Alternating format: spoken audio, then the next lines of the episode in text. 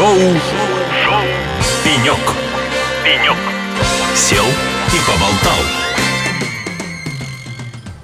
Друзья, всем привет! Это второй день Инопром 2023. Меня зовут Надежда Мародудина. И сегодня я открываю серию шоу пенек, э, который расположился в Екатеринбурге э, буквально почти до конца этой недели. Друзья, вы не представляете, какое удовольствие, какую радость мы испытываем, когда видим э, в нашей студии гостей, которые впервые слышат название наших рубрик. Вот, например, сейчас напротив меня сидит наш новый гость Тимур Берда, директор направления цифровых интеграционных решений компании Ростелекома, который так широко улыбнулся и так порадовался этому замечательному эфиру. Тимур, приветствую вас. Приветствую вас. Действительно, название эфира, оно прям будоражит сознание. Ну, конечно. Хочется сесть на пенек. И... где, где такое может еще случиться, как не на радио Эхо Тимур, э, в первую очередь расскажите, впервые ли вы на Инопром? Я на этой конференции не впервые. Она проходит ежегодно, и, на мой взгляд, э, каждый год она набирает все больший масштаб. Например, еще в прошлом году здесь было два больших павильона с э, экспонентами. В этом году мы уже видим четыре, причем один из которых это полностью э, стенды Китайской Народной Республики. И еще один это наши друзья-товарищи белорусы. Вот, так что, на мой взгляд, э, значимость этого мероприятия растет. Подтверждением тому является присутствие в этом году и премьер-министра нашей страны, господин Мишустина, и господина Мантурова, министра промышленности, и господина Собянина, министра, э, губернатора мэра да, города Москвы. Поэтому я считаю, очень статусное мероприятие и достойно здесь быть и присутствовать. Ну, Ростелеком присутствует, мне кажется, почти во всех крупнейших э, технологических конференциях нашей страны, причем, наверное, не только больших, а разных еще отраслевых мероприятиях. А расскажите на Инопроме, как вы представлены? В какой ипостаси? Да, Ростелеком действительно очень многопрофильная компания, и э, последние годы, если наблюдать за нашей динамикой развития, мы из компании, которая являлась, является лидером телекоммуникационного сектора, мы уже выходим в сегмент именно комплексного IT. То есть мы стали таким цифровым IT-интегратором. Э, и это, собственно, этот момент вынуждает нас э, присутствовать на таких мероприятиях, как Инопром, потому что все-таки эта выставка больше не айтишная, не телекоммуникационная, это промышленная, да, это наша промышленность. Но, по сути, здесь присутствуют все наши основные клиенты. То есть те клиенты, которым мы предлагаем наши услуги уже теперь в новой для нас сфере IT-интеграции. Собственно, вот то направление, которое я возглавляю.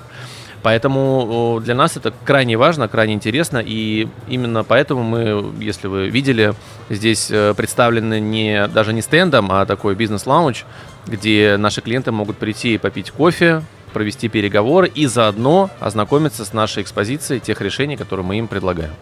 Тимур, давайте теперь поподробнее поговорим об этой как раз об этом направлении интеграционных решений, которые вы возглавляете.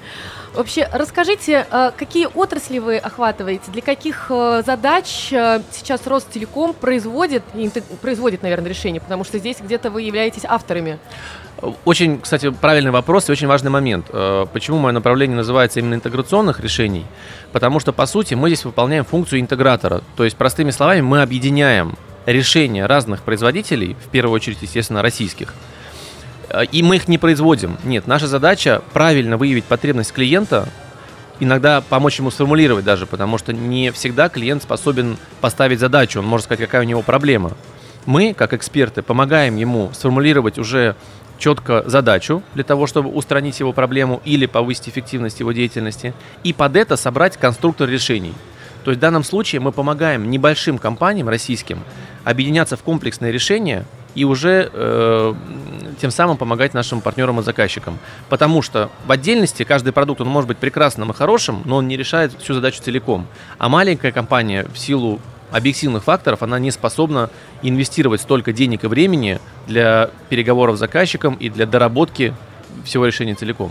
Вот в этом задача моего направления. Ну, раз вы затронули э, тему объединения нескольких э, уже российских производителей, то э, как у вас обстоят дела в этом направлении? Насколько интегрируемы и совместимы друг с другом продукты? Как вы вообще оцениваете вот этот переход э, на импортозамещенные решения, на российские решения? Насколько это успешно, на ваш взгляд?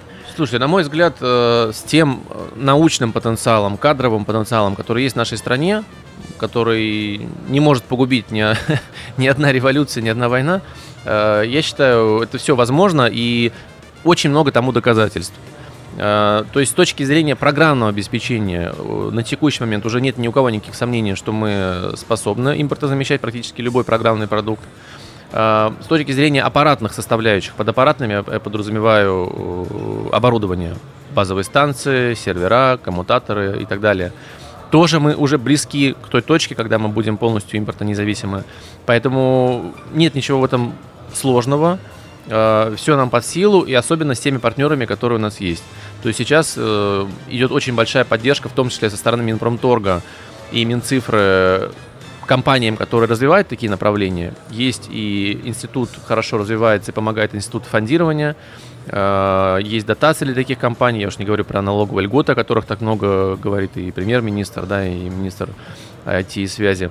Поэтому это возможно, это уже доказано и нами реализуется. То есть если еще несколько лет назад это была гипотеза, Сейчас это уже свершившийся факт. Тимур, а тогда расскажите, а какие решения вы считаете сейчас наиболее классными? Ну, в частности, те, которые вы э, скомпоновали на базе Ростелеком и уже интегрировали в какое-то mm-hmm. предприятие? Смотрите, у нас э, как у Ростелекома таких решений очень много. Я, наверное, сконцентрируюсь сейчас, и нашим слушателям будет интересно послушать про мое направление, которое делает акцент на персонале. То есть э, основной фокус моей деятельности – это компоновать те решения, которые помогают людям на предприятиях, особенно в опасных видах производства, работать безопасно и производительно.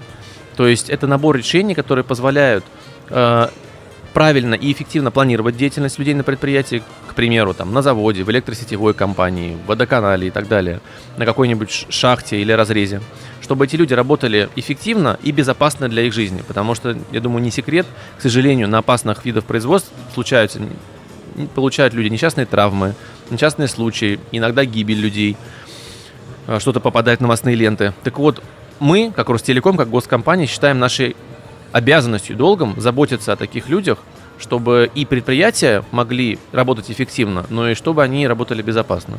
Поэтому мы предлагаем такие решения, как система позиционирования персонала. Что это такое? Да, что это такое? Чтобы мы, ну, я думаю, для всех характерен пример там, да, с Яндекс картами, где э, Яндекс Такси, где мы видим, где находится такси, да, куда оно едет. Вот представьте себе то же самое, только в масштабах крупного предприятия, где тысячи сотрудников, и система понимает, где они находятся, какие задачи они должны выполнять, где им можно находиться, где им, например, категорически нельзя находиться в тот или иной момент времени. Например, ведутся где-то взрывы, взрывные работы на шахте, и там нельзя находиться людям. Система понимает, например, что там находится там 2-3 человека, и пока они не будут оттуда Эвакуированы. эвакуированы, удалены, там, как не скажи. Э, взрывные работы не будут начаты. А что происходит? Какие-то сигналы, либо какие-то люди приходят за ними? Как, как это вообще происходит? Да, ну представим себе форм-фактор браслет как фитнес-браслет, только в промышленном исполнении. Он начинает вибрировать. Он начинает вибрировать, э, издавать э, неприятные звуки, э, светиться и так далее, заставляя человека обратить на это внимание. Этот же браслет служит датчиком распознавания его деятельности. Например, не дай бог он упал, плохо ему стало, и он обездвижен. Система тут же подает сигнал на базу для того, чтобы его члены бригады, его коллеги помогли ему выбраться из э, затрудненной ситуации. Э, далее, это есть такой комплекс решений, как система видеоаналитики. То есть вам хорошо известны там видеокамеры, да, стоят по городам, по, по дорогам. Вот то же самое, только на предприятиях. И видеоаналитика, она позволяет распознавать видеопоток до мельчайших подробностей и видеть, например, опасное скопление людей. Или едет техника, которая может задавить человека, и нужно предотвратить наезд на человека. Этому всему способствует видеоаналитика. Но вот эти два решения, они совместимы друг с другом? Они комплементарны, и это, знаете, действительно как пазл, как лего, когда ты можешь собирать э, и компоновать решения друг с другом в зависимости от задачи. Например, где плохая видимость, мы используем датчики перемещения, как вот я вам привел пример с браслетами. Там, где видимость хорошая, эту функцию подхватывает видеонаблюдение, потому что все видно хорошо, распознается и подаются необходимые сигналы. А, есть э, и активно развивается такой набор функционала, как мобильное приложение для производственного персонала. Ну вот мы с вами, да, все пользуемся смартфонами в обычной жизни, это очень удобно. Но вот представьте, что на заводе человек, который раньше ходил с бумажкой, и у него задание, там, заказ наряд на день. Вот то же самое уже на устройстве. И он в этом устройстве получает задание, отмечает статус их выполнения. Там же он может посмотреть, например, такие базовые свои потребности, как расчетный листок, количество отпускных дней. То есть для нас с вами, как офисного, извиняюсь, планктона, это все несложно, да, мы дошли до бухгалтера или зашли в компьютер стационарный, а он он на заводе работает или в шахте, ему нет, э, нет такого рабочего места. Он все это видит с мобильного устройства. Зашел, посмотрел, задал необходимые вопросы, пошел дальше выполнять задачу. Вот такая, такая история, особенно, кстати, она хорошо работает, как ни странно, с геймификацией. Есть такой термин, когда мы какую-то серьезную рутинную деятельность оборачиваем в формат игры. И, например, вот в электросетях у нас это очень удачно выстрелило. Когда люди, выполняя реальные задачи, они зарабатывают баллы виртуальные. Но этот способ замотивировать людей пользоваться огромным количеством систем да, и новыми устройствами. Нематериальный, нематериальный способ. И действительно, как ни странно, взрослых мужиков, там, 45-летних мотивирует. Это им прикольно. Типа, Василий, сейчас сколько сегодня там монеток? У меня там 10, а у меня 5. Слушайте, ну это отличная идея, потому что мы а, уже не впервые а, в рамках, в частности, и на пром обсуждаем тему, связанную с обучением персонала новым системам, потому что действительно говорим все про цифровизацию и про внедрение новых систем, но я прекрасно понимаю человека, который выполнял спокойно свою работу, и тут его помимо своей работы заставляют еще пользоваться кучей устройств и систем. Зачем, спрашивается? Действительно, да, это, это очень важно, потому что э, если прав... то есть любое хорошее решение, оно будет от, э, от, отвергнуто персоналом, людьми, компанией, если оно внедряется как э, метод кнута.